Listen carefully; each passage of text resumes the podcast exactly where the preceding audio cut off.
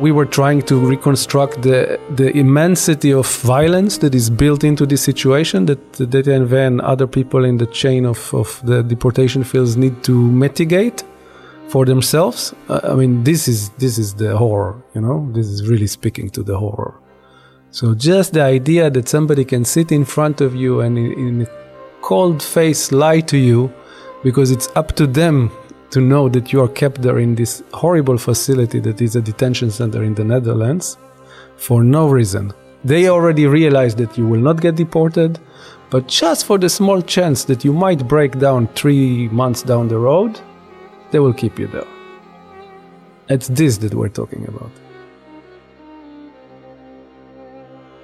Welcome, everyone, to an English episode of The Verbranders, a podcast on Europe's borders and resistance against them.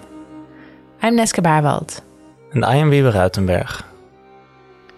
The Verbranders is Dutch for Haraga, an Arabic word used in Tunisia, Algeria, and Morocco. Haraga literally means those who burn, and is used to speak of people who cross European borders without permission. It refers to the burning of identity papers. Those who do Haraga burn Europe's borders. Our guest today is Barak Kalir, Associate Professor of Anthropology at the University of Amsterdam. We recorded many hours of material with Barak, so we're splitting our conversation into two episodes. In this first episode, we talk with Barak about the DTNV, the organization responsible for deporting illegalized people from the Netherlands. We talk about the violence and the racism on which the deportation field builds, from the legal categories that illegalize people to the processes that determine how people moving around the globe are sorted into those categories, to the organizations responsible for deporting people, organizations such as the DTNV. And we talk about the banality of evil, as Hannah Arendt calls it. How ordinary people get involved and invested into violent systems without necessarily feeling like they are contributing to anything violent or unjust. As always, we'd love to hear your thoughts on the podcast. You can leave a comment on our Instagram or Twitter, or send us an email to theverbranderspodcast at gmail.com. If you would like to hear more about immigration detention in the Netherlands, make sure to also listen to our episode with Said, a man who spent 14 months there. Said talks about his experiences in detention and his vision on the Dutch immigration field. Enjoy!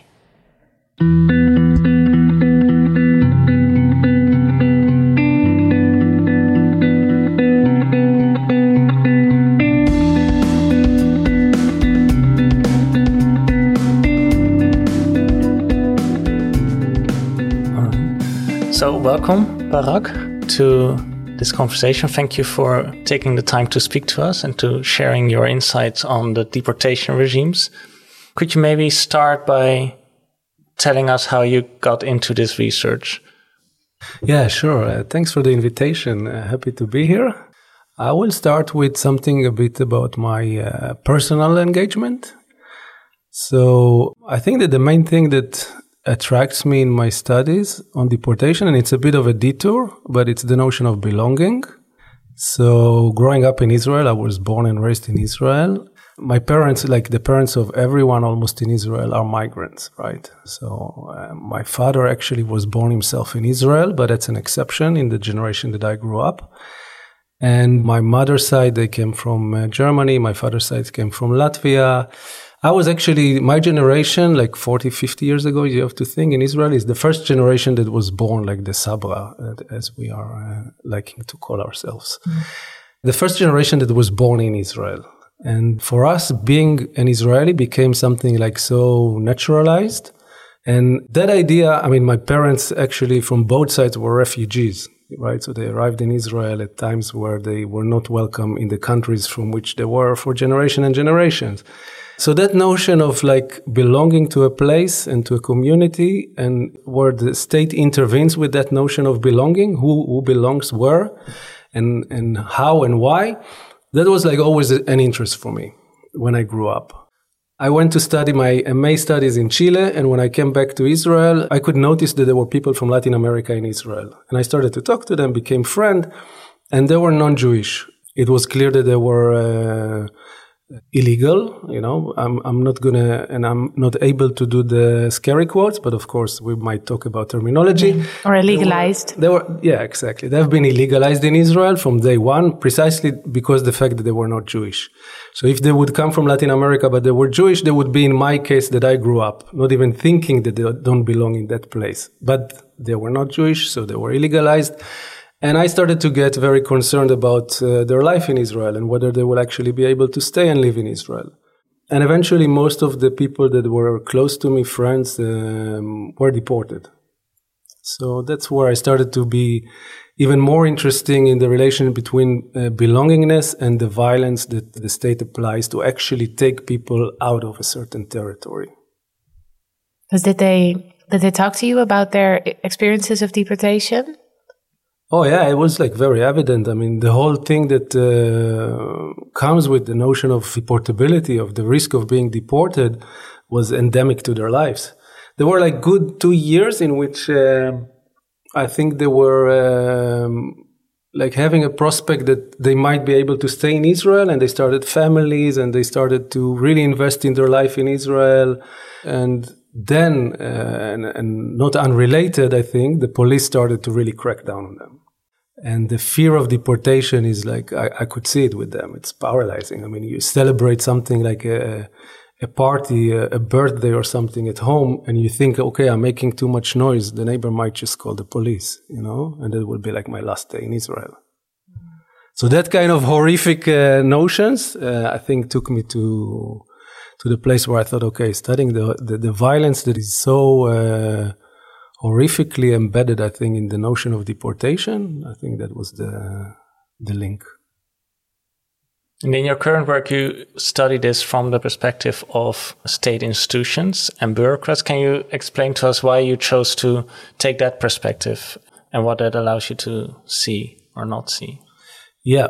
So I started actually working with the migrants just like I was saying, uh, so the, these were my friends back in Israel in the in the first years that I was back there, and I lived that notion of deportation regimes and the police violence through their lives, and I ended up doing my PhD on that, mostly also looking at it from their perspective, and then most of them were deported. And it's not that they didn't try to resist it, and it's not that they were not creative, and it's not that they were not ingenious even in ways of evading the police and staying in Israel for a longer time and trying to regularize their status. But most of them were deported. It led me to think that if I want to understand really what happened to them, it's very partial and even limited to try to understand it from their perspective because I don't like to use the word victims, but they were obviously on, on that side. If, if you know, if you want to uh, sketch it like that.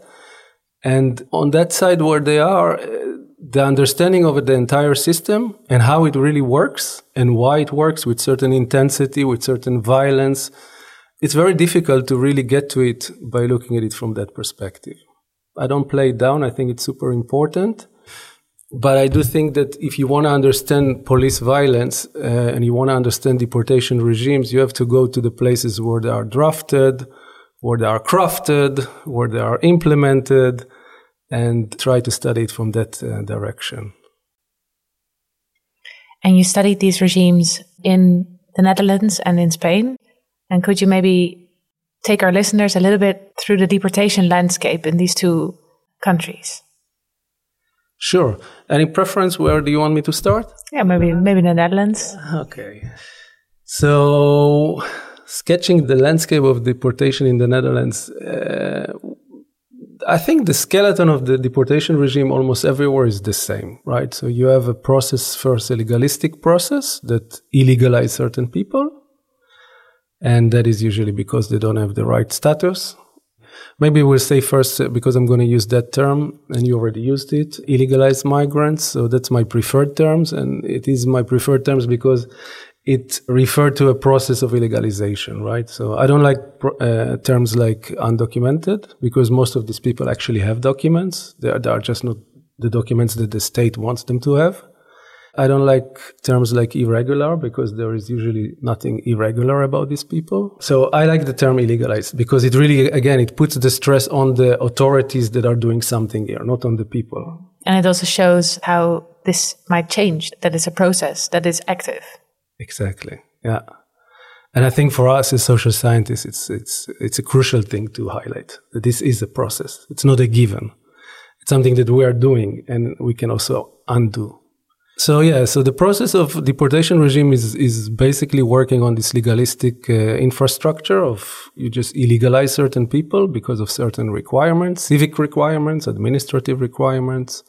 Then what follows is like how do you put into place a regime that locates these people and uh, basically take them out of the territory. And in the Netherlands, you have the IND that is in charge of the legalistic infrastructure. And you have the DTNV, which is in charge more of the actual taking out of people. You have also usually the police that is doing mostly the arrest. So these are like the main player. I think the most interesting job is always done for me. Yeah, I have to say, uh, interesting for me. The instance that is in charge of the actual implementation. So not so much the illegalization, although I think it's it's fascinating and it's very important, and a lot of the violence is actually applied at that stage. But I was really more interested in the people that are taking it from there. So somebody is illegalized, and then that person has to be located, arrested, detained, and deported. So in the Netherlands, it was mostly the DTNV. And can you uh, describe how they operate? Like, what is the kind of work that they do? What are the different stages of their work? I have to say immediately that I'm not an expert. I'm not an organizational anthropologist. I was not so interested in really uh, understanding the nitty gritty of everything that they are doing. I was much more into looking at them at work. So what I'm saying now is also not exhaustive in the sense that I can pretend that I know exactly what they do and how they, uh, you know, what is their textbook. Although I had all these things and I collected them and I went through them, but but in a very basic lines, I mean, they are after getting people that have been illegalized and arrested already or detected, so their whereabouts are known, and then they work with them. They have caseworkers, and the caseworkers work with we can call them deportable people or to be deported people. They work with them on their deportation.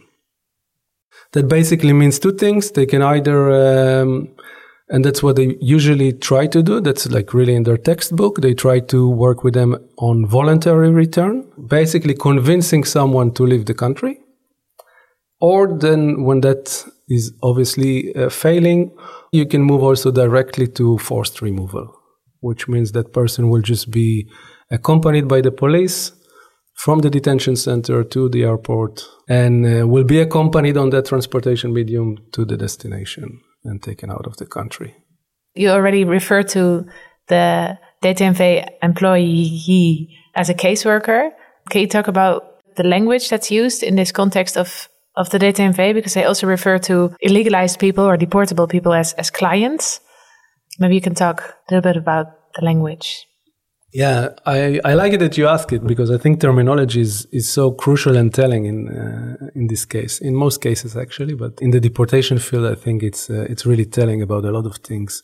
So caseworker, I think, is less problematic. It's not a police force in the Netherlands. So if we talk later about Spain, in Spain, it's the police that is in charge of the same work. In the Netherlands, it's a civil uh, instance. You know, they are doing this kind of administrative procedural work in their eyes. So to some extent, you can understand that they are calling themselves case workers.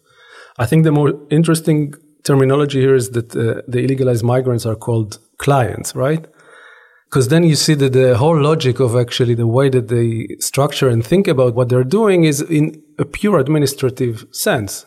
And actually, I had a fantastic interview just like now in the time of Corona. I was doing uh, interviews with the head of the data DTNV.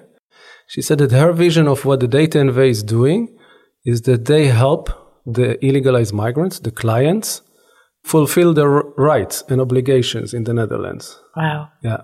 So their obligation, obviously, when they've been illegalized and received the deportation order, is to leave the country. That's their duty. And the Data DTNV is the organization in the Netherlands that helps these people to effectuate their duty, which is a fantastic way of thinking about it's acrobatics. it. Right? Yeah. yeah. yeah. it kind of produces the DTNV as a service that they provide exactly. to their clients. Yeah. As opposed to a deeply violent practice that's that people are either voluntarily, quote unquote, pushed towards or literally violently forced into doing. I mean, if we talk about language, that's already in their name, right? If you call yourself Dienst, Terugkeer en Vertrek, it's like, it's service. the service of return and, and leave, I guess. Yeah. Yeah, it's service. It's so funny. I didn't even, yeah. I didn't notice that, that the, the word service is literally in their, in their name. Yeah. Yeah. And it's, it's, I mean, we can go in a, a, bit more theoretically into it, and then it becomes really fascinating because these people, at the moment that they've been illegalized and given a deportation order, in almost any other respect, they are like outside of the, the country already. They yeah. have no rights. They have no call on any other services in the countries, right? They cannot go to a hospital. They cannot yeah. work. So they have no any other rights then they do all of a sudden have a relationship and they are given service by the state, but only in order to effectuate their deportation. Yeah. And in that relationship, they are called clients. So there is something very insidious there. Yeah. Yeah. Is that something that, that people at the DTNV reflect on or think about? No, I remember that I asked them, but that's in a research that I've done many years ago.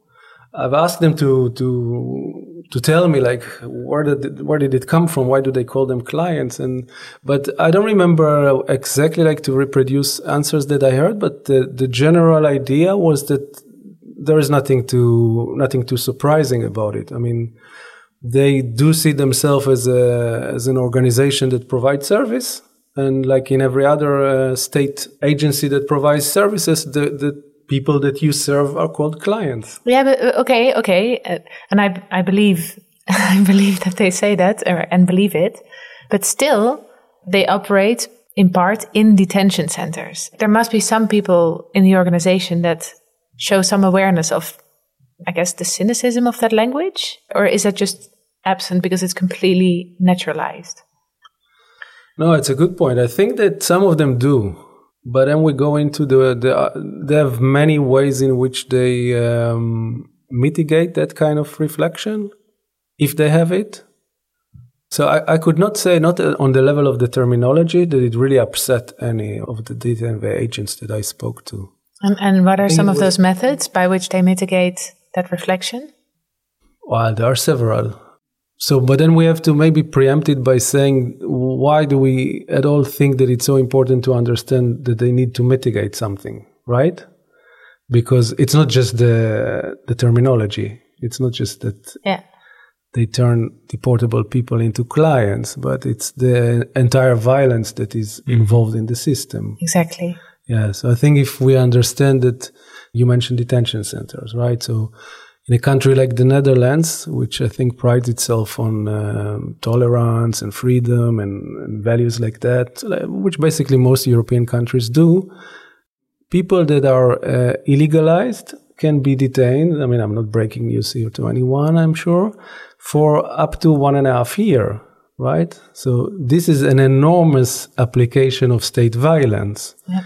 These people have not done anything criminal. They only lack some documents, like we were saying. They were illegalized on the basis of missing certain documents, which even that is questionable, you know, and, and the regulation even change every now and then. What kind of documents exactly do you need in order to be regularized? So on that basis that you just miss some documents, people and entire families can be detained for one and a half year. I mean, that's at least in my mind, it's quite insane. So I think before we go to how do they mitigate their reflection, yeah. I think it's very important to understand that not for them, but if I think almost any objective uh, person looks at what happens here is is an enormous application of state violence. And that's exactly why it's interesting. How does this enormous application of state violence, how is that transformed by the people who implement that violence into a service Yeah. And that's what it's that's what's at stake, right? Because Exactly. Yeah. And that is exactly also what I am fascinated by. So this is why I said I, I, was, as an anthropologist, I was much more interested to see them at work rather than really to understand what is their mission statement and all the procedure nitty gritty of that, but really to see them at work. Because for me, indeed, the puzzle was that, you know, I, I at least fully see the enormity of the state violence that is involved. And then I see people who are, um, basically they, they they are like you and me you know? They're not and i'm saying it serious. I mean we will go into more details of how they actually function and what they do. But i want to start by saying that the, the puzzle for me was not only the fact that what we have here is an enormous application of state violence on people that are basically just missing a few documents but that the people that are doing that are really people that are like you and me. And I mean it literally because some of my students end up working for IND or DTNV, you know? yeah. Yeah. And, and when you meet them, all these kind of um, images that come to mind, like, you know, really evil people or, you know, um, merciless bureaucrats, it's not the case. At least it's, it's not what would strike you. They really act kindly and they speak nicely and many of them share with you a lot of other things. I mean, these will be people that if you go after work, on, you know, for a beer, you will feel quite comfortable. I mean, it's difficult to to even say it and understand it, right? Mm-hmm. Uh, but this is this is the case. Yeah. So I and think that's what's frightening, also, because it's because it means that it's this capacity to participate in evil is so widespread. Yeah, exactly. And uh, so we, we will immediately link here to Hannah Arendt and the banality of evil, because it's really about that. And at least this is how I, in my work, try to uh, conceptualize it along that lines, you know? So what we deal with is really the banality of evil. As Arendt said, it was in the Eichmann trial, and we're talking about a person that was almost directly responsible for the um, transportation and, and killing of more than a million people, right? And she said, yeah, the, the deeds were, uh, were murderous. I mean, I'm paraphrasing. I don't remember the quote exactly, but the doer was ordinary. Yeah. So that is the, the, the, the big thing about the banality of evil. Yeah, it's being perpetrated by people that are actually like, we could all be that person. I mean, hopefully not, but some potentiality is there almost in every one of us. And that is frightening. So, okay, sorry, that was yeah. like a long introduction why I think uh, that it's very important to understand how they mitigate any critical reflections on what they are doing. Yeah. And how do they? And how do the, they? That yeah. was the, indeed. So there are, there are a few things. Let me see if I can reproduce them in a bit of a order that makes sense. I think the, the first thing that they do, the most pervasive thing that you hear from them is a recourse to legality. So for most of them, the idea is that if this is the law and they are there to enforce it, that exonerates them from any ethical wrongdoing. In fact, I heard from many of them who have been critical themselves. So you see that some level of, of unease is there with them because they are critical sometimes about what exactly happens in the field of deportation. And they would say um, something like, I would be very happy if you change the law. You know, so don't come to me Mm. If you are so critical yourself and you're an academic, you're a professor, you have a certain status in society, why don't you go to lawmakers and make them change the law? I will be very happy mm. because then I will apply a better law, you know, and things will not be so horrible as they are now. But as long as this is the law, my job is to apply it. So I will do that. And that is even more the case uh, when we talk about the police, like in Spain, the, the ones who are in charge are the police. And for them, the question of not enforcing the law is not even a question. So that kind of equation between legality and, and legitimacy, I think, is is a very important point for uh, these bureaucrats to mitigate reflection, because they equate them, right? So for them, if mm-hmm. this is the le- letter of the law, that also means that it's legitimate. Yeah. And of course, it's not. And uh, again, thinking about Arendt and the experience of the Second World War, we all probably know that it was also by law that uh, Jews and blacks and Roma were illegalized and then were deported and also exterminated. All by law. None of it was illegal. Yeah. Now we can all think, hopefully not just in retrospect, that of course this was highly inhumane, not to even getting close to something legitimate, right?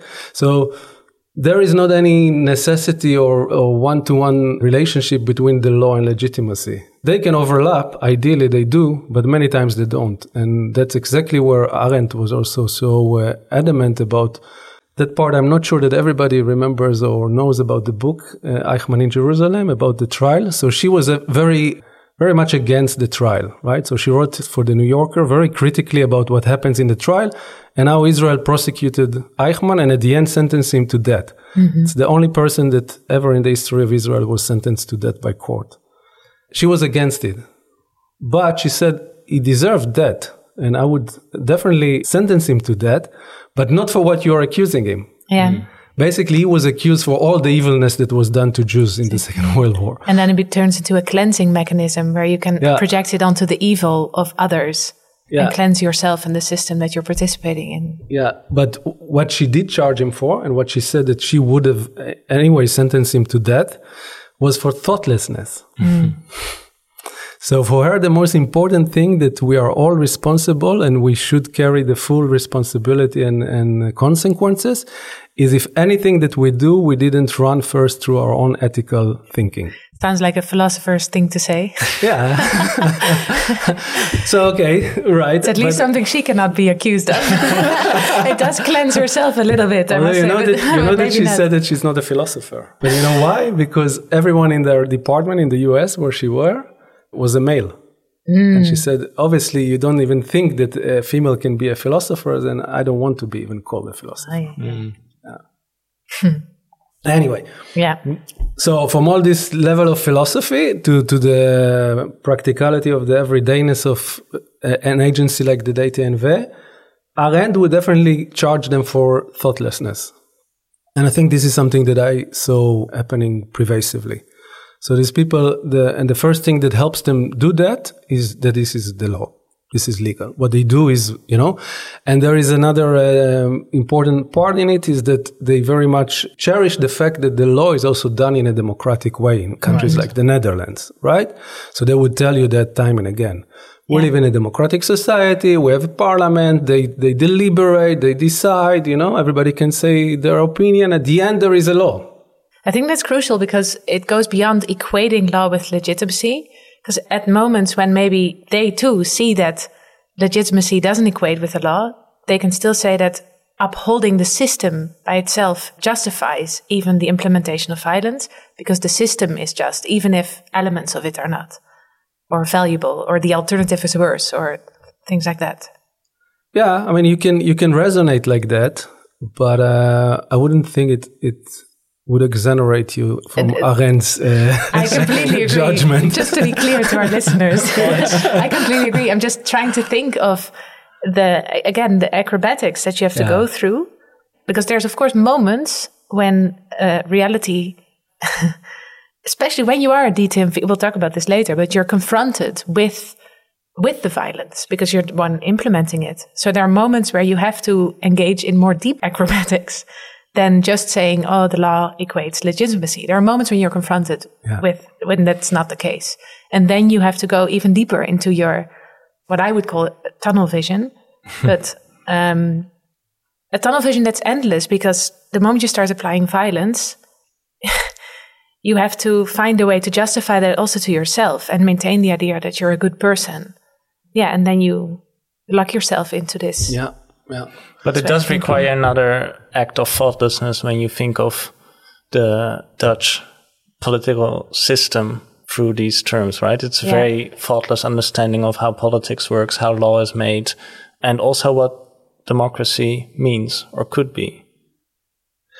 I, I agree, and, but it takes us to. Uh, sorry, it's my fault. It takes us to a more philosophical uh, level, which I I wonder, without minimizing the capacity of, of people working in places like the data DTNV, I don't think that they run. At least not when they perform the work. You know, they don't run all the way up there with Yeah, their yeah. with their thinking. It's much more on that kind of practical level that really helps them function. So that idea of the law and legality and that what they do is, is really necessary because this is the law and the, all this kind of investment in what the law stands for that really immediately relieve a lot of that kind of tension. I mean, even if I don't like the situation, but I'm actually implementing the law that this country yeah. has, you know, agreed upon. Well, yeah. maybe we can, in our questions, also pull it more to the ground, uh, because one of the things you write a lot about is discretionary power, and maybe you can, yeah, explain to our listeners first what that means, but also how kind of caseworkers, how they, in situations where they talk to illegalized people, how they kind of underplay their discretionary power, referring to the rules are the rules. Yeah. Even though, of course, they have quite some space for maneuver. Uh, yeah. Yeah, no. So this this would have been the second mm. strand, if you like, in how they mitigate. So if we say the first one is the recourse to legality, the second one would be exactly what you said. So the the notion of having a lot of discretionary power, but playing it down at moments of, let's say, uh, ethical uh, tension or uh, even crisis. And what is what is discretionary power? Yeah, so discretionary power is basically you have the law, uh, which is very uh, prescribed in a very general line a certain reality, a certain normative order that society should uphold. And the implementation of it is something that is left to a lot of things that are not the law. I mean, most of the ways that people like in the DTNV work with are all kinds of regulations and procedures that are not in the law. All kinds of protocols for like, just like how do you talk with a person in detention center, you know? What do you look for? What do you, how do you approach that person? Uh, things like that. They are not in the law. They are really like something that agencies work with their own ideas and experience and practices. So all that things are really up to the people that implement the law. And how you do that exactly? From drafting protocols or writing down um, directives to how you also actually do them in practice. Think about like, what tone do I use? Do I immediately start with the sanction or do I start first with uh, talking uh, softly and nicely? There are no laws for this. This is all up to the people that are implementing the policies. And I'm actually touching upon now uh, quite uh, superficial things. But think about discretionary power throughout the system. So when you, for example, think there are like tens of thousands of illegalized people in the Netherlands, who do I arrest? You know, there is no law for it. The law doesn't say who do you arrest. The law only says that as illegalized person, you should not be in the Netherlands. Now it's up to the agency to come up with ideas like how do we locate them? Who do we give preference to? Mm-hmm. You know, what is our priority target group? All these things are discretionary power. When we locate a person, how much force do we use to arrest that person? What if he runs away? Do we run after him? Do we let him go? You know, this is not in the law. So all this is discretionary power. Now, the interesting thing when you look at the work of DTNV is that although you immediately see how much discretionary power they have, when you take them on something that uh, was ethically contested, uh, let's say, let's really put it a bit to the, the realities that they uh, experience, right, that they work with. So, say that you go to a detention center or an asylum center, and there is a, a family that is going to be deported their asylum application was refused for that end time and they are uh, having no more legal recourse, they will be deported. You sit with them to the table. You have to think it's a table like the one that we're sitting in, more or less. And they might have kids, and the kids are usually given a puppet to play with while the agent is talking to the parents. And you have to tell them that you're going to deport them, right? And you can imagine that this kind of uh, situation are loaded with emotions. Uh, people cry, people scream, people become aggressive. The, uh, agent has to handle all that with the very clear target that at the end these people have to be deported. So I was lucky enough to sit a few times to these kind of interviews that were very ethically tensed. I mean, lucky seriously. I mean, it wasn't easy to get access. So when I did manage to be there present to actually see it, I, I felt lucky. So usually after I would stay with the agent and discuss like what happened. And when I would say like, okay, uh, how do you feel about it? Then kicked in very often that kind of strategy of saying, well, yeah, it's horrible. It's terrible. I, I don't like it. It, it weighs on me, you know, but uh, I have nothing to do about it. So all of a sudden, all this discretionary power shrank to a total nothingness. You The know, rules Like, are the rules. yeah, this is what I have to do. You know, and and and this that I, that idea of this is what I have to do, meaning what I've done in that situation, it was like full of discretionary power. You know, and I, I've seen it. I mean, there were agents that would say to this family, like, "Okay, let's talk in two months." Basically, just giving them two months, knowing that in these two months, this, they might also disappear, right? Yeah. Others would say, "Okay, look, uh, we meet again on Wednesday." And I want to, I understand that you are so upset now, uh, but on Wednesday we really have to talk about how it's going to happen. Purely discretionary. Yeah. But then when you ask them about it, then the whole thing shrinks into uh, I had nothing to do. You know, this is what I had to do. So that is that is one uh, another very important way in which they mitigate that kind of critical reflection about what they are actually doing. When you ask them in a cool-minded moment, not after a, a case like I just described, but when we sit in their office at the end of a working day or in the beginning, and I asked them about it. So I also did sometimes just like interviews with them. Then they are fully into telling you that this is all about discretionary power. Yeah. so they move between that idea that actually it's a very difficult job because it involves discretionary power, because every case is different from another, you know, and you have to really understand the person and what is the best way to go about it and what are the sensitivities to that moments when the tension, the, the ethical tension is really in your face, that they completely empty the picture from discretion. And again, that that makes them profoundly human. As in, you see that everywhere. That mechanism. It, it's not exceptional. Uh, it's just under exceptional circumstances where you kind of find it astonishing that people are able to engage in these acrobatics. But it's so mundane at the same time too. Absolutely. And I think that takes us back why Arendt so rightly called it the banality of evil. Yeah. And the crime of thoughtlessness. Yeah.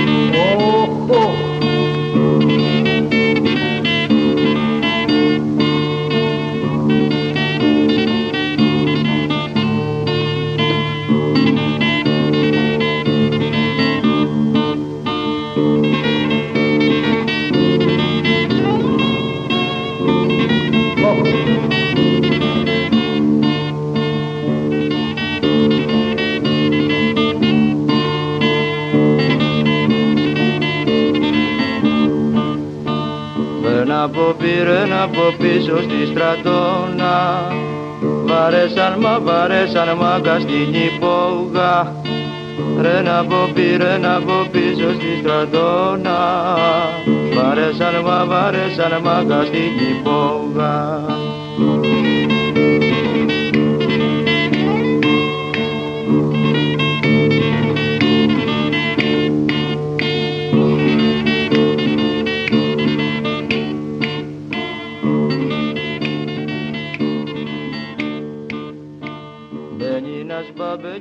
Another thing I'm fascinated by, and it's something you write about, and it's also something we will touch upon in, in some other conversations. It's this idea of discretionary power and creating discretionary space within the law as a mechanism that allows governments to pursue modes of implementing the law that would never pass human rights regulations or that would be plainly racist if they were spelled out. So it's almost it can function in some circumstances as a mechanism to allow for practices that just wouldn't wouldn't pass. Can you talk about that and maybe give examples? I think the easiest or the most um, immediate example that comes to mind is uh, racial profiling, right? So when you think the police is having to arrest some people from the enormous pool of illegalized migrants out there, they don't arrest in a year more than, I don't know, couple of thousands, right? So they have Yeah. to go about deciding who do we arrest. And there have been tons of studies about how racial profiling is endemic to who the police stops, right? Uh, even just like in regular identity checks. So if you would have really regulated well the way that the police has to act in the field of deportation and who are they allowed to stop for check and who are they allowed to you know move on uh, their cases proactively towards arrest and detention and deportation that would really limit what the police is doing at the moment Mm. and in ways that i think are are uh, very necessary actually you know like if you just look at it from the perspective of non-racist policies or uh, human rights standards this actually kind of strict regulation of the police work or also of the DTNV and also of the IND should be there. There should be, I think, much more checks and balance built into what they do or supervision on this kind of uh, ethical and non-racist level, which they are not there. And I think that they are not there precisely because that kind of room for the discretionary power serves the powers to be in regulating the fields in ways that they know that the administrative level and especially the police will actually enforce the law in a closer to the maximalist uh, level rather than the, the more tolerant and concern of human rights and, and non-racist action and things like that. Yeah. And there are there are these entire reports written by all kinds of uh, social movements, associations, NGOs. You know, more independent. Even the the national ombudsman of almost every country in Europe is writing regularly, very critically about the way that uh, agencies like the DTNV operates or the IND.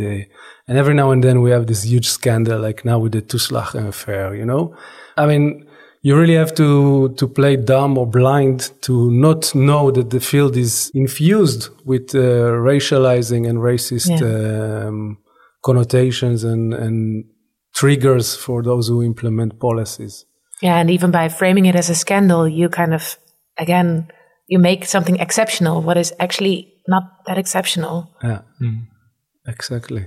So, and and you see that the word scandal appears almost everywhere when there is this kind of racist attack. I call them attacks. So, like for me, the Tuslach affair is a racist attack. The Windrush generation scandal is a racist attack, right? Uh, I don't know. We'll maybe get to it, uh, but in Spain, like the whole presentation of of deportation as something that is only geared towards uh, arresting and deporting criminals is actually a racist attack on all illegalized migrants this is something that is very close to my uh, concern, you know, to make that very apparent. And I think it uh, bothers me because there are all this evidence out there. And I usually, you know, I, I like this joke that um, there are people who don't let evidence confuse them. And when you meet people that don't let evidence confuse them, you know that you are talking with uh, people that are ideologically sort of brainwashed. I mean, to not uh, use any politically correct other terms. so I think, uh, you know, to be honest, a lot of the people that operate in the deportation regimes of countries in, in Europe, but also in, in other countries, like in the US, you can see it. Another good example, you know, the decision to separate families at the border with the US Mexico border. I mean, it's insane. It serves no purpose and it's a clear application of racist and racializing policies if you talk to these people and they deny it, or if you talk to politicians and they deny it, you know that it's almost like a, a futile discussion because you're talking with people that you cannot really convince, not even on the basis of evidence. Yeah. It's, a, it's also institutionalized terror that serves a function. That's also spelled out deterrence. Although it's totally infun- uh, dysfunctional. Not dysfunctional. What is the opposite of functional? Non functional. there have been so many studies showing that, like, all these ideas of deterrence, like in Spain, they call it efecto llamada, which, like, if you don't deter the people that are there, yeah, exactly. You, you're going to call in all the rest of the world because you're going to show that you're weak. And they've been very tough extremely tough. I mean, there are like this kind of incidents happening in, in the borders of uh, Spain or in the Mediterranean seas that are, I mean, they are like, should give any, everyone a shiver. And it didn't stop anyone who had uh, the plan to go to Europe from going there, you know? So it's a total misunderstanding of the whole uh, field Yeah. and that kind of justification of violence by things that again you don't let evidence confuse you you know because the evidence shows that it doesn't work but you just do more of it mm. instead of actually doing a recalibration of what am i doing here you know like why am i building a seven meter fence in ceuta and melilla whereas it didn't prove that it stopped anyone you know they just build an eight meter ladder. But a Yeah. more cynical reading, I guess, would be that it does another kind of work. That it, I mean, you call it non-functional, but you could also say that it functions for another end. Yeah, but but that end would be the one that is building on uh, racializing and racist policies. Yes. Yeah. Yeah. Uh, okay. If we acknowledge that, then of course it's then you see the functionality of Right. it, right? So if you uh, keep on constructing migrants as a huge threat and as a dangerous threat, then of course, yes, it legitimizes all kinds of draconian, uh, legalistic, but also like physical barriers for them to come into where we are. Yeah. And that feeds into a huge security industry. I mean, in Spain, all the statistics, the state statistics are under the banner of La lucha contra la inmigración irregular, which is lucha is like, it's something like a battle, Fight. You know, so I mean, The fight against illegal uh, irregular migration, irregular yeah, in their in their language, right? Again, you know, I mean, who are you fighting? These are usually people that are plain citizen of other countries, uh, unarmed, never armed, really. I mean, so who are you fighting? You know, even the language of fight is like already just legitimizing all this kind of securitization of this fight uh, or the, or this battle. So absolutely functional, but yeah, then we have to acknowledge functional for what? It's not functional to what they claim that it is. So it's not really helping to have less migration or to have more peaceful resolution of, of our um, protection at the border or all the things that they claim that this is what they're, they're trying to do, right? So that is very important to, to keep in mind.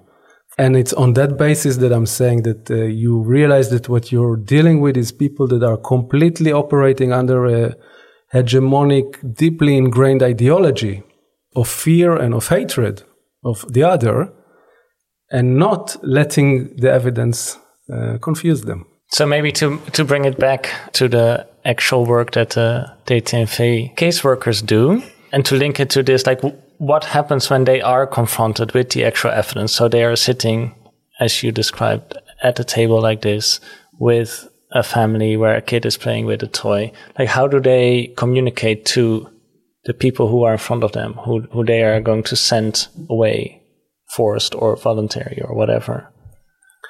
Good that you're taking me taking me back there because this leads us to maybe the third uh, strand. I mean, I'm trying to keep some order in it, yeah, but Thank you, thank you.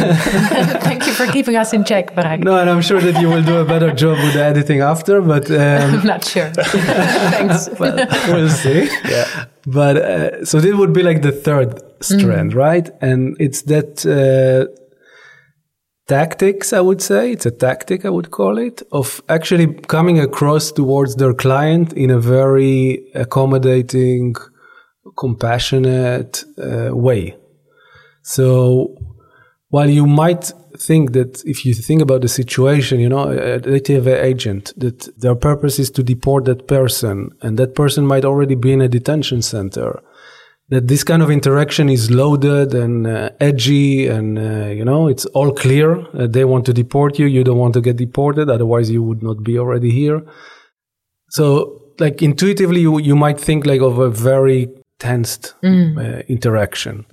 And actually, what surprised me is that a lot of the conversations were like full of uh, asking how is the kid doing and what is she studying at school now, at which grade, and you know all this kind of talking around, trying to build uh, a relationship basically with the client. And when I ask the, the DTNV agents about it, they are also very open about it, that this is what they're doing. Because according to them, their experience shows that this is more effective.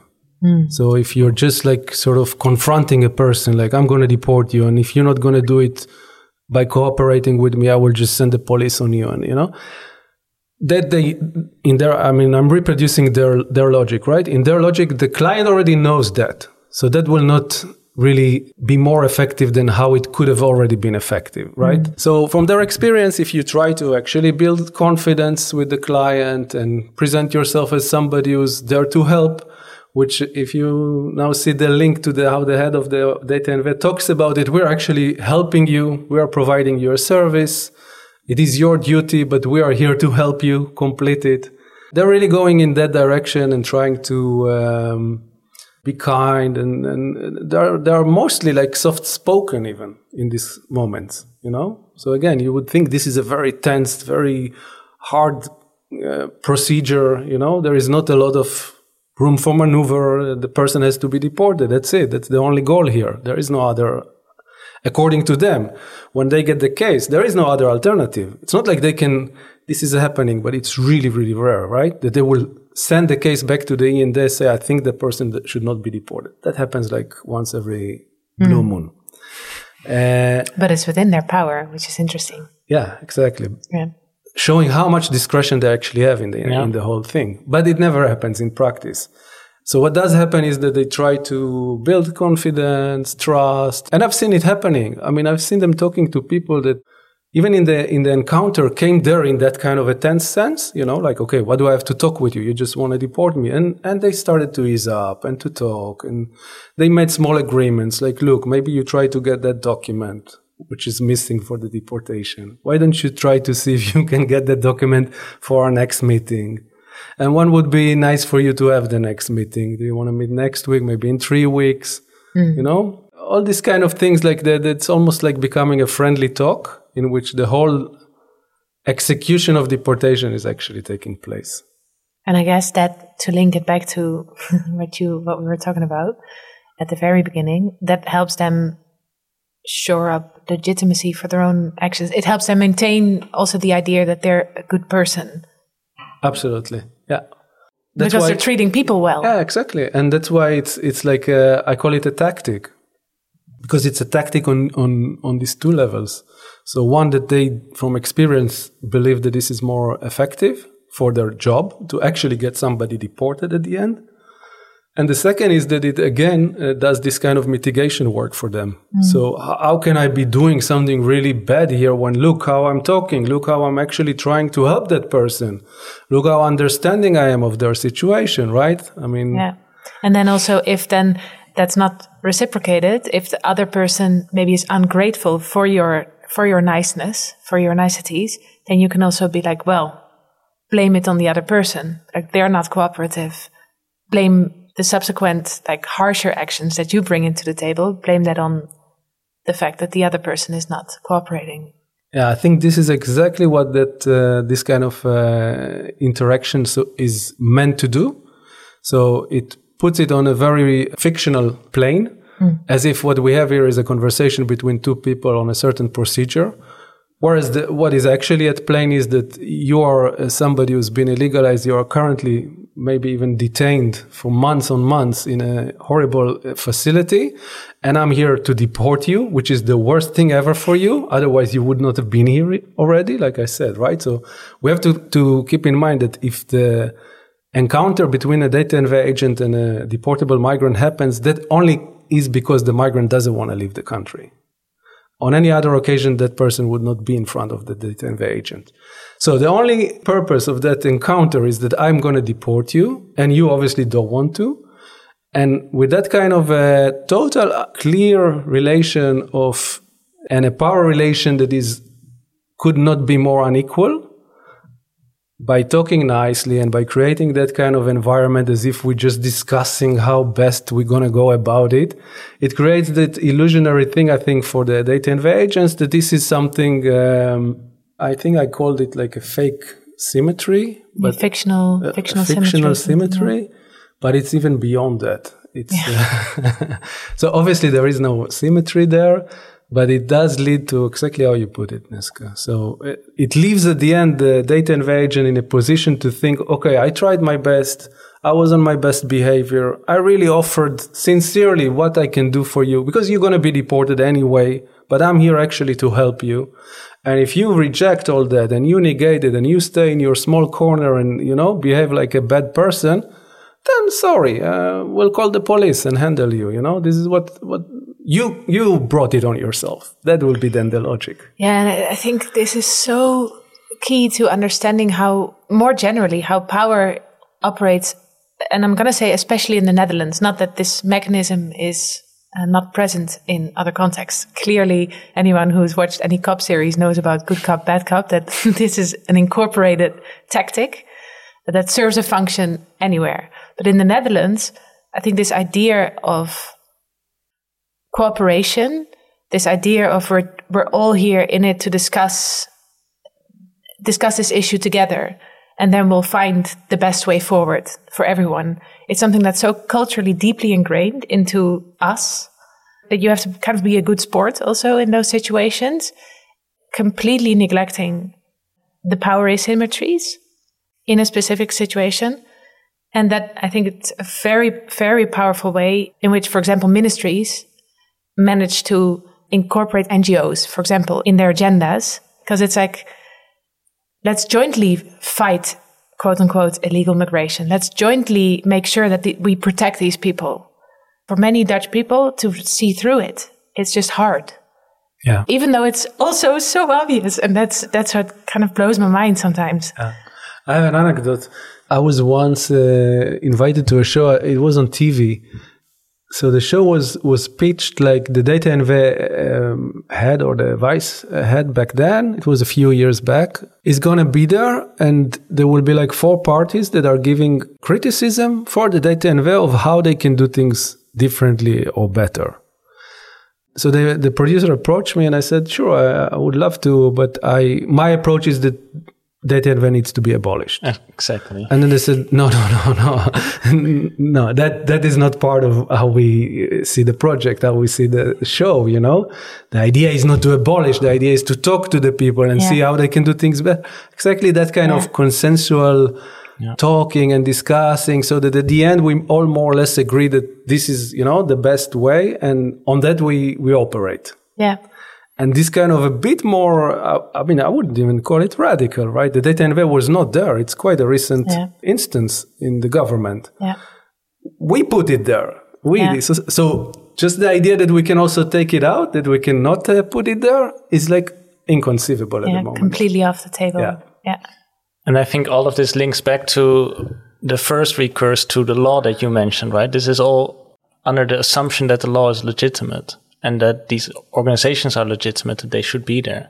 And questioning that, there's no space to do that, I yeah. guess. This, this has this kind of inertia.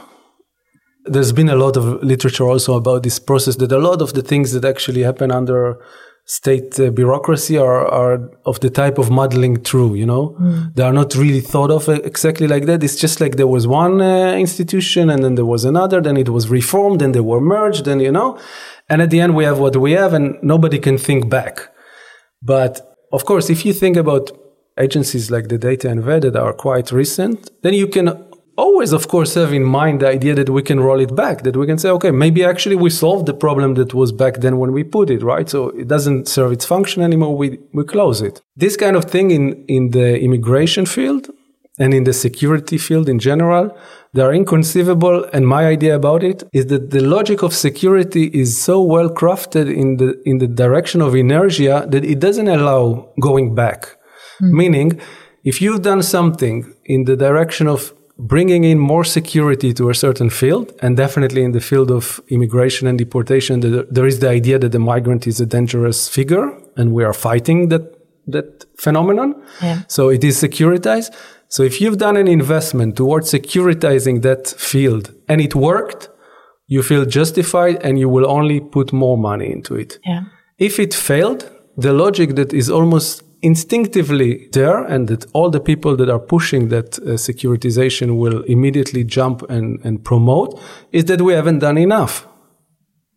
There yeah. is hardly ever the idea that, okay, maybe this doesn't work, you know? Maybe putting huge fence in Melilla and Ceuta is really not working. And let's bring them down. There is no chance for things like that to happen. Well, if you look historically, this figure of the enemy does change shape. But what causes, what causes the system to break down? If I think of the US, of like the consecutive wars on you know, there's like a war on drugs and a war on terror and a war on, I don't know what, illegal migration. And there's like periods in which different figures appear. And also with those figures appears a whole infrastructure of laws, of, of organizations, of mandates, of actions, of people invested in, in these wars. But I guess there's also at some point, just to, to put a bit of power back to us also as, as people there are ways to struggle against these these configurations of, of power and challenge them and really organize against them, challenge them and break them down. But then again, of course, the tragic thing is that a new figure will appear. yeah, but before the doom scenario, you're absolutely right. And I think it happens, but it happens exactly in the lines that you said through resistance. So it not it doesn't happen internally from the system. Yeah. That was my point. Yeah. Nobody yeah, in the system will say, okay, this didn't work. This security measure, you know, didn't bring us uh, the result that we thought. Let's bring it down. Let's roll it back. Let's close down DTNV. Let's take down the the, um, the enormous uh, killing machine that are defenses uh, in Ceuta and Melilla. Yeah. They didn't prove that they do what we wanted. Yeah. That for that kind of action internally from the logic of the state, I hardly see historical examples. Yeah. It can happen, but it comes from resistance and very well organized and sometimes, you know, year long, uh, if not decades long resistance before distinct change. Yeah. And to link it to the other episodes where we are talking to some of the people who are uh, resisting these kinds of borders, in the current moment, we also see that this kinds of resistance is actually criminalized right? And the people are persecuted for the for resisting borders. So that I think adds to the bleak picture that you're painting with where this is going uh, with yeah. these regimes. And we're talking now about the Netherlands, but if we will talk next about Spain, so one of the new laws that the government uh, put into play, I think it was something like five years ago, La Ley Mordaza, uh, actually does not allow to film the police anymore. Mm. If you film the police, you can be fined with an astronomic, I think it's like 15,000 euro. Wow, I, did, I didn't know yeah. that. And, and you can also be detained. I mean, it can yeah. also lead to a prison. And of course, it's there to just increase the level of repression mm. uh, because a lot of the things that happen, especially in the immigration deportation film, uh, field, were filmed yeah. So from within, I think I'm very uh, skeptical about the potential to change. I think change usually comes from resistance that is well organized collectively from the outside. Let's do it. I'm going to bring in a fourth mechanism just to bring it back to our what seems to turn into the larger arc of this conversation. Uh, a fourth mechanism by which I imagine employees of the DTNV kind of mitigate this cognitive dissonance that might appear if you were to look at it more closely or differently. And that is uh, some, something else you write about the role of trainings and institutional culture in helping them kind of emotionally mit- mitigate this. Mm-hmm. And I'm going to read you a quote from your own article that you, I guess, uh, derives from from a conversation you had with a DTNV uh, person. What you write in the article is that this is a this kind of a way of reasoning that came up more often, so that to you it was apparent that this was something that was derived through training or or through the mm-hmm. I guess through the institutional culture. So so this is it. Let's say someone someone rings the bell at your house. You open the door and they walk into your living room and sit down on your sofa. You ask them who they are, what they came here for, and what they want. And soon you offer them something to drink, a cup of coffee, etc. They ask for something else to eat and to drink. And at a certain point, you expect them to leave, right? And this is what happens in the Netherlands. We say to them, okay, you're here. Uh, what do you want? And we give them shelter, we give them food, etc. And we look into their case, their asylum application. But then, if the state decides you cannot stay here for whatever reason, you have to respect it. You can't say, okay, but I'll stay on the sofa in your living room. That's not just not how it works. It's a basic thing. These people have to realize that if the Netherlands decides that they cannot stay, then they have to leave. It can't work otherwise. Like to me, a lot of work is done here in uh, ideological work in yeah, this yeah. in this statement. I have some ideas of what happens here, but I was wondering if you could kind of reflect on what this image of the house, this analogy that is drawn between you and your house, something that feels very intuitive, close to you, and how you would behave if a stranger just kind of sits on your on your sofa without you wanting them there at some point. How that analogy is is then made to how a country is supposed to function. What work does that do? I think the notion of home, as it has been uh, worked on ideologically in uh, in the Western world, is doing precisely that kind of exclusionary uh, work. So home is, is, in my understanding, actually a very negative term. Negative because it's uh, per definition exclusionary.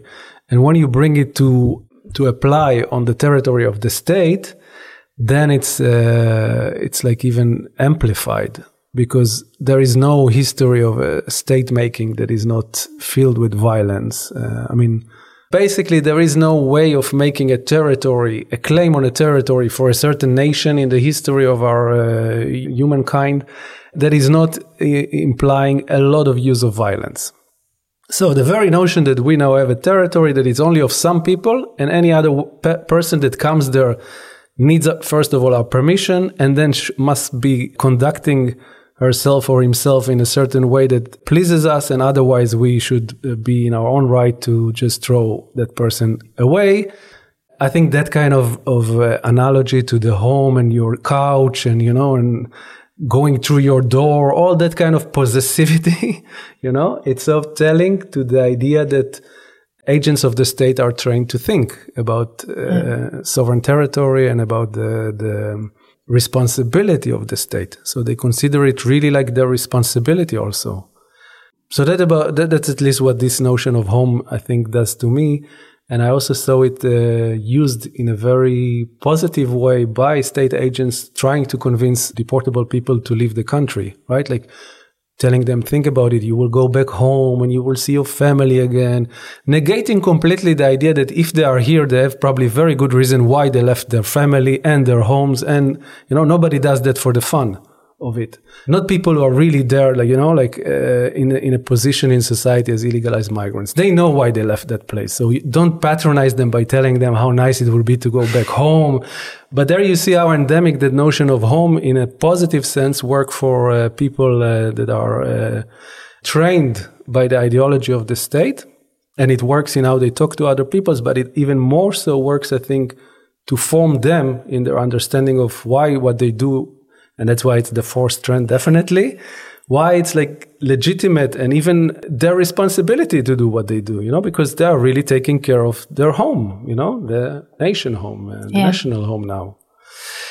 And one last thing maybe about it is that I put that quote uh, because um, I heard it regularly, mm. which made me think that, of course, nobody came up with it so many times themselves, right? Yeah. So they, they've been trained like that. So I asked also, and yeah, this is in the training uh, book, you know, of uh, mm. agents. And this links back to what something you said earlier that everyone in the deporta- working in a deportation re- regime is to a certain extent shaped by the ideology. I don't know if you use the term brainwash, but maybe that's a term to use here. And that that happens through these trainings as well, I guess. Yeah, absolutely. Although I, I think that training actually I don't put a lot of premium on, mm. if I'm honest, in my own analysis. I think the selection works already in that direction. You know, you, you, you might not be going to work for the DTNV next after you finish your PhD. I don't see a transition to the DTNV in my future. You know, so some of us are not disposed to do that work. Others do. Yeah. The very fact that you consider it as a, as a workplace that you see yourself working for, mm. uh, it means that you already have actually gone under so much of the ide- ideological work there. Yeah. Then the last bit is just like I would say it's creating more uh, camaraderie. The training is important to create that kind of a sense of a collective uh, group, mm-hmm. you know, which they do fall back on whenever they feel, uh, again, this kind of uh, ethical cracks. You know, one of the places you go back to is the group. You talk to your boss, the, the direct superior, you know, or to your colleagues just for getting this kind of reaffirmation that we're doing the right thing, right? We're protecting mm. our home or we are like, you know, this is necessary what we're doing, right? And you tell each other, yes, yes, mm-hmm. it's very important. So it's, it's that kind of, um, one of this mechanism to mitigate, uh, letting that kind of ethical crack just open up too far. I have to say that it also is uh, not always working. Huh? That's yeah. why I I don't put on training so much premium because I think once you're there, and if you were not fully disposed to do that work already by all the other training, huh? So I'm actually calling training. I think our entire growing up in a certain mm. place, school like, system. Yeah, the whole socialization really yeah. from kindergarten. Mm-hmm. So if you are not disposed already by the, the larger scheme of training to do this job, I also saw this kind of uh, a real crisis. So the crack really develops into a crisis, and you ask yourself, "What am I doing here?" And some people in the DTNV also left. Did you speak to some of those people who left? I spoke to one. It's very difficult to locate them. I tried. Uh, the people working in the DTNV never, uh, you know, offered me the contact of those who left. I managed to find one, and she she was uh, extremely critical about her uh, her workplace in uh, uh, when at the time that she worked in the DTNV. So yeah, I don't think the training of the institution is really where uh, a lot of work is being done. It's much more that you need to be disposed. And then, yeah, then you have all this, uh, what we talked about, all these things that, all these trends that help you to think that what you're doing is not ethically terrible.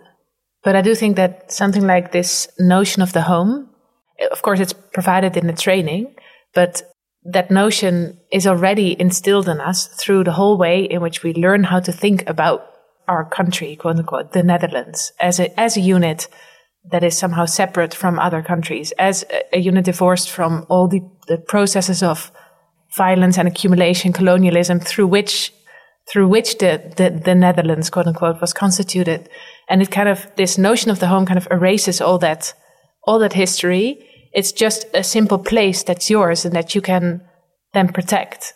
And I'm also thinking of, yeah, the difference between illegal and illegalized. Like it's, it's homeized. Our country is homeized, or I don't know, it's made into this notion of a, a house that's just there instead of a process, a violent process of, of state creation. Um, and that's, that's all kind of erased in that. Yeah, you're right. And of course, that's not something that they teach in the training that resonates with, with people so easily because we learn how to think of the country of the Netherlands in that way already from, from the moment we were born. Yeah. I think that that's true for every well functioning ideology. It actually doesn't work through direct training, but through mostly indirect training. Then you might still need that phase of actually spelling out to people what we are doing here and what is the mission, but it, then, then it already resonates. It's a reminder. It, it clicks. It yeah. feels intuitive. Yeah, and it it feels intuitive precisely because of how you uh, talked now about home and the work that it does for the nation state and the territory. I would add to that then, if we're on that topic, what you also have built into that already is very much a neoliberalized, individualized idea of the home, Yeah. which is uh, a property, Yeah. you know, and which is patriarchal Yeah. and in needs of protection. And that is also projected on the entire nation state Yeah. as, as, as the same kind of project, you know, that is, is a property, is ours, it needs protection. Yes, people can invade it, but then it's our responsibility to, you know, do something about it. Yeah, Ghassan Hage writes really beautiful about this. I was thinking, well, uh, Wiebe, maybe you want to do the honors. Uh, yeah, we were thinking that it would be nice maybe to bring to wrap up the conversation. I guess to bring it back to the people who are on the other side of the table of this. Um, and we had a conversation with someone who uh, was in a lot of contact with the DTNV as someone who was illegalized. We wanted to play you some of the things that he said in the interview that we had with him and maybe ask you to reflect on that Yeah, great. just for context for you, this is a man who is in a immigration detention center in Schiphol. Not not is Yeah. at the time of the interview, but spent 14 months Yeah. there. So we're, we're talking about 14 months in Schiphol. Yeah, yeah, yeah, it's uh, horrifying. yeah. And so now we're Neske is asking about his interaction with DTV.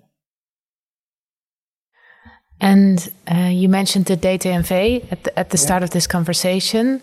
Could you talk about what those kind of conversations with the DTNV are like? Yeah, that's uh, another level. This very polite uh, people comes, sit in front of you, and start talking. We want to help you. We want to uh, help you in your future. You have no future here. You will not get asylum. You cannot stay here. You cannot stay here at all. You will be always in a prison. You will be always in a difficult. Uh, go back And when you tell them the, your story, they say, Yeah, we understand. But you have to go back. Like you're talking to a, a robot who doesn't have feeling, who doesn't understand anything.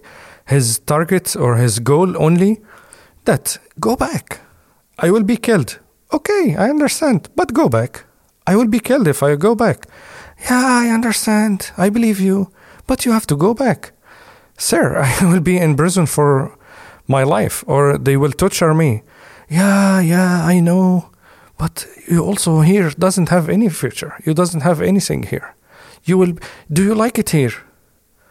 Do you like t- t- to be in detention?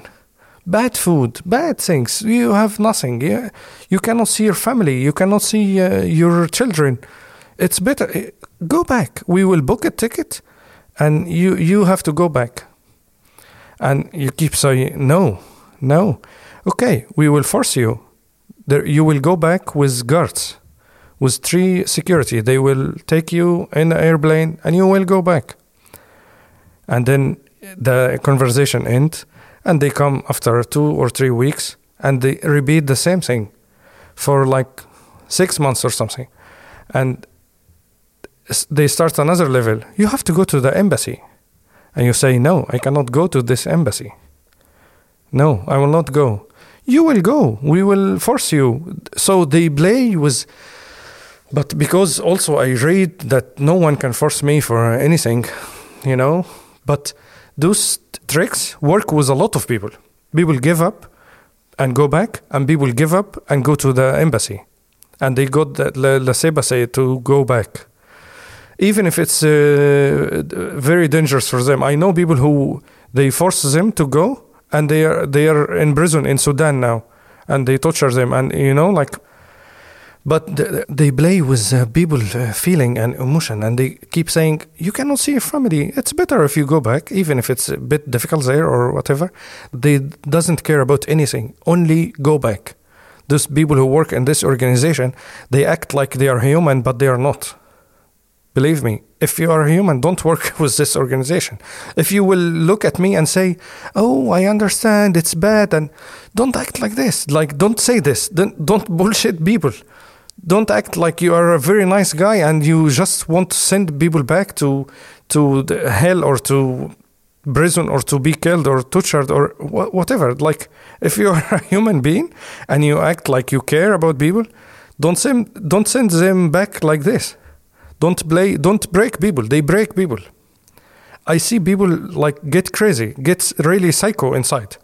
They destroy everything. They break everything. I see people doing very bad. They eat from the trash in the prison. People get really crazy, and after that they take them to a, a hospital or something, and they send them them back also like or they put them on street.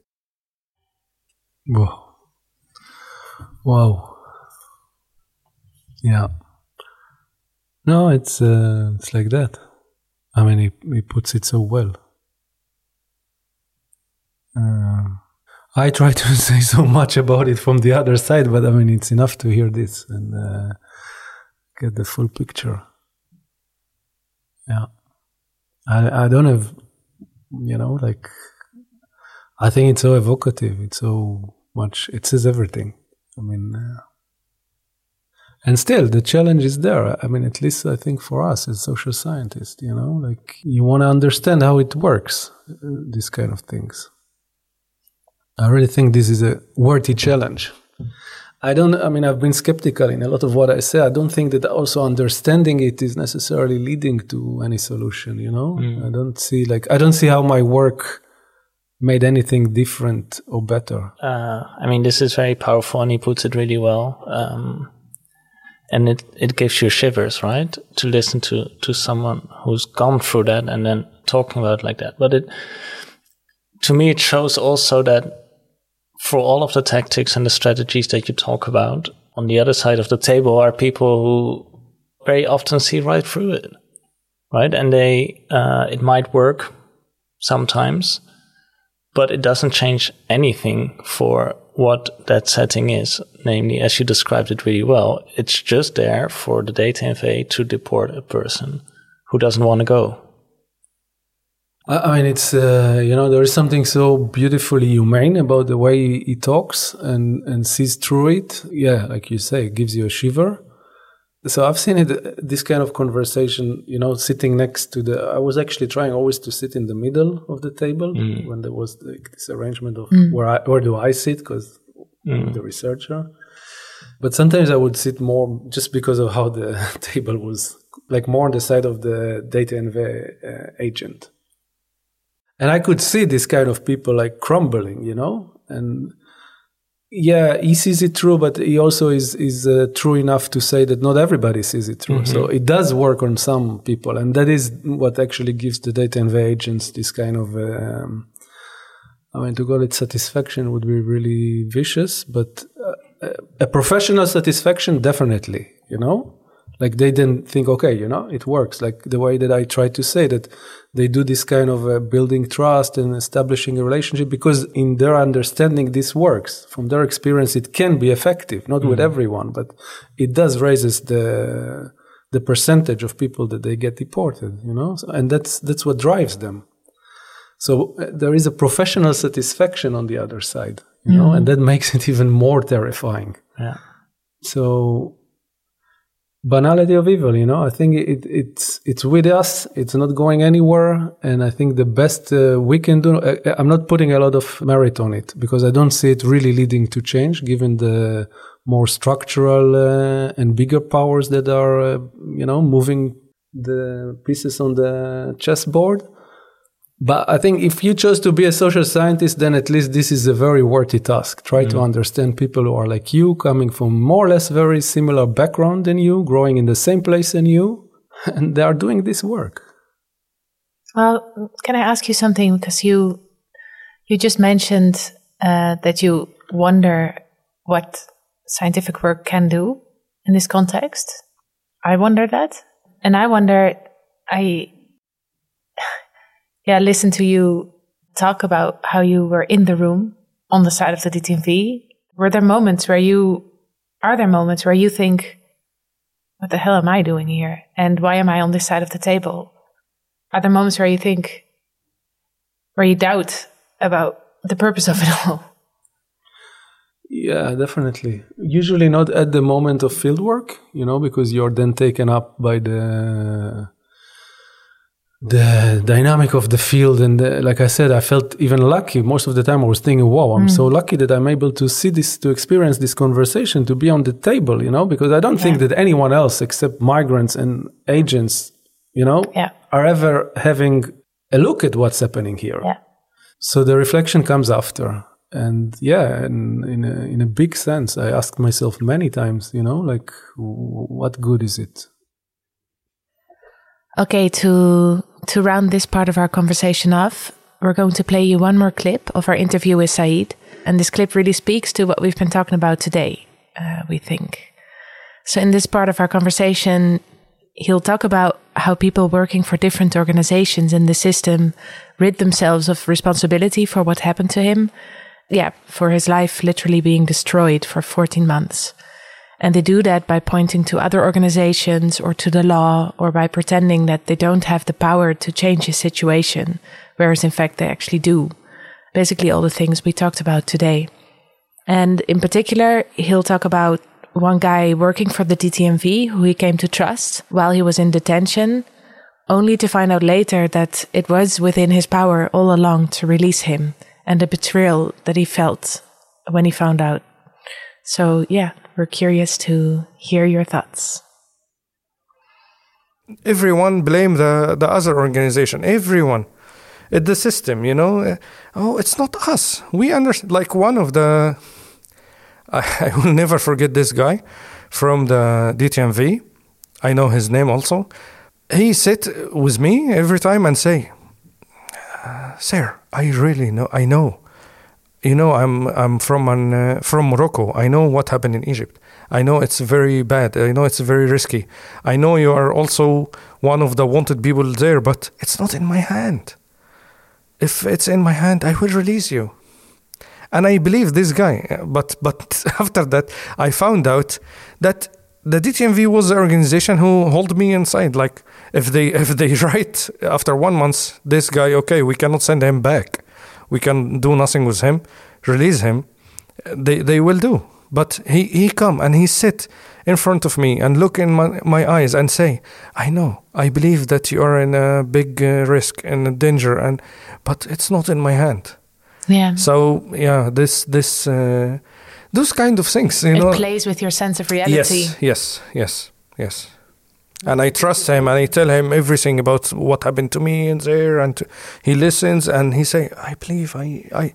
He, he was acting. I don't know. It's. I feel bad about it. So first of all, just to say that it it worked also on him. You see, he used the thing. I trust him. Like, Mm-hmm. Yeah. uh, the- And I feel bad. Yeah, and the method worked. Okay, he, he saw through it eventually. He saw through it brilliantly. I mean, this is, this is obviously like that. Of course, the DTNV can say, "Okay, take him out. We we're done with this case," and he would be released probably. I've worked with um, also with people in detention centers that work for the detention centers. The like I interviewed the guard of the detention center in uh, doesn't matter. Um, within two three months max, they know if somebody will be deported or not. Nobody needs more than two three months, and uh, they keep people for like eighteen months, sixteen months, fourteen months. You know, doesn't cost them anything. Just like with that idea that he might break and leave anyway.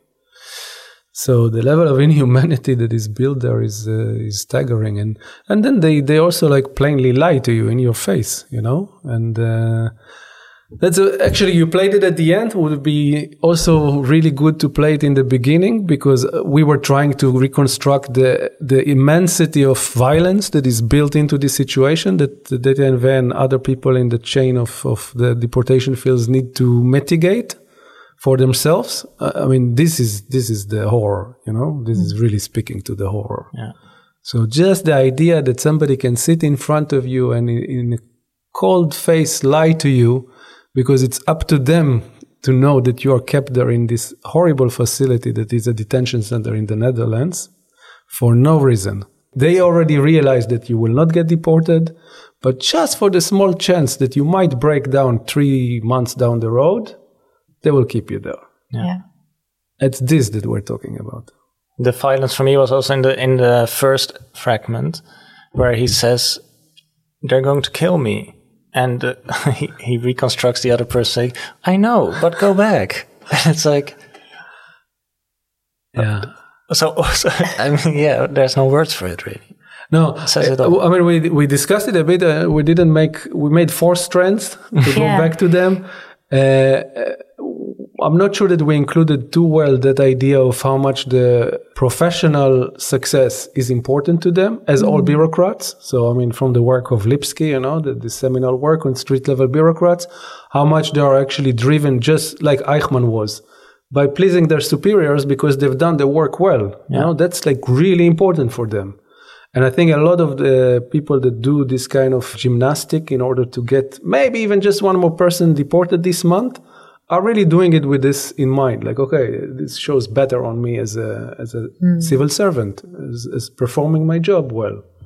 So, I mean this seems obvious for you maybe but so they keep a record of which employee manages to deport how many people I asked them a lot about the statistical side of the work. They try to be very offended about it. Like it doesn't really matter, but they all get a caseload. I mean, this is why they are called case workers, right? So they have a caseload every month. And if you deported someone, a new case comes to you, you know, and of course your superior knows who's doing well and who's not. Yeah. Well, And- as in measured by the number of Deportation. deportations. Yeah.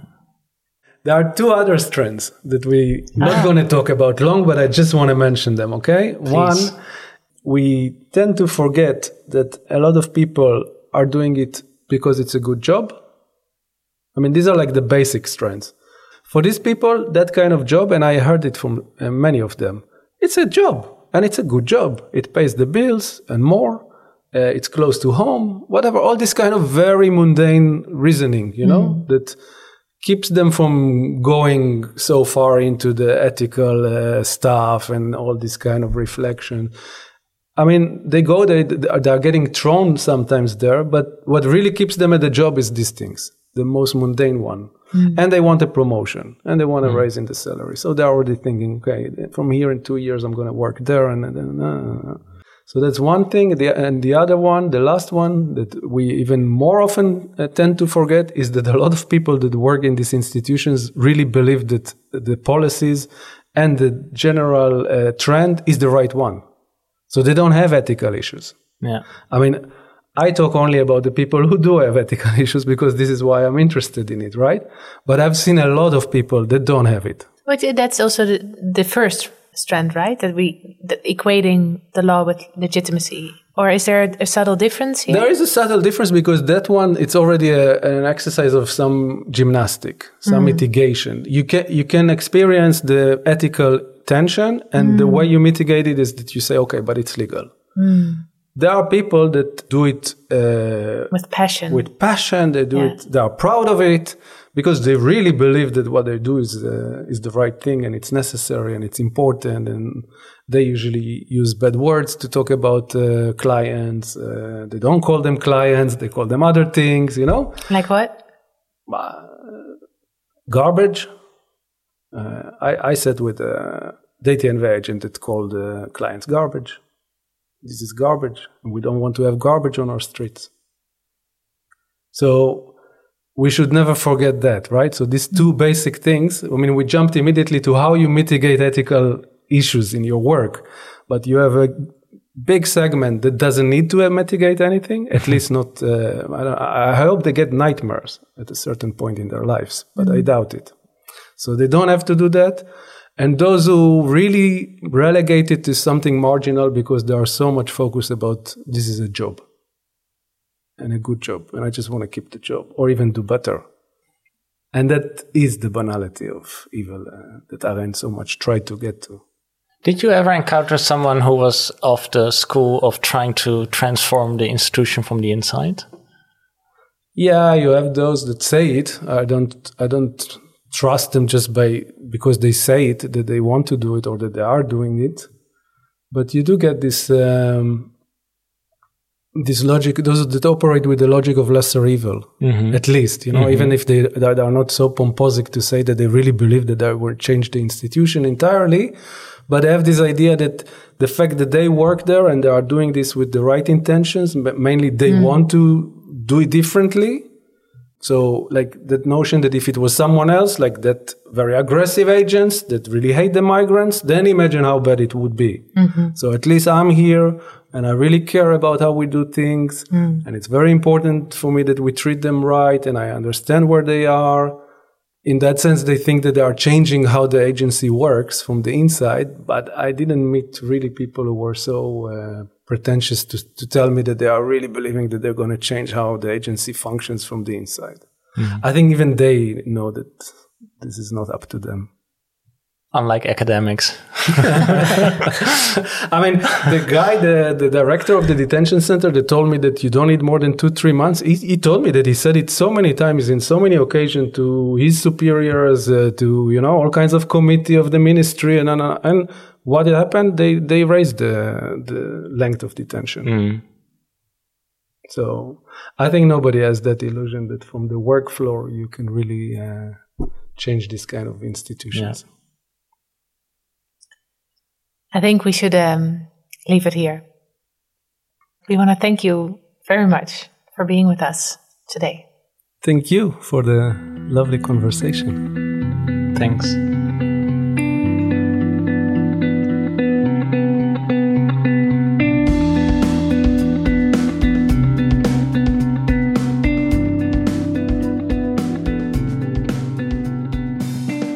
Before closing this episode, we would like to thank a few people, collectives, and organizations. B. Carrot for the illustrations we use on our social media accounts, Thomas from Dark Roast for the graphic design, Joris and David, Kostas Bezos, and Allen Neske for the music, the MKZ Binnenpret for allowing us to use the space to record our interviews, and the Van Vollenhoven Institute and the Institute for Cultural Anthropology and Development Sociology of Leiden University the Leiden University Fund, and the Netherlands Organization for Scientific Research for the financial support. If there are any thoughts you'd like to share with us on this episode, make sure to get in touch.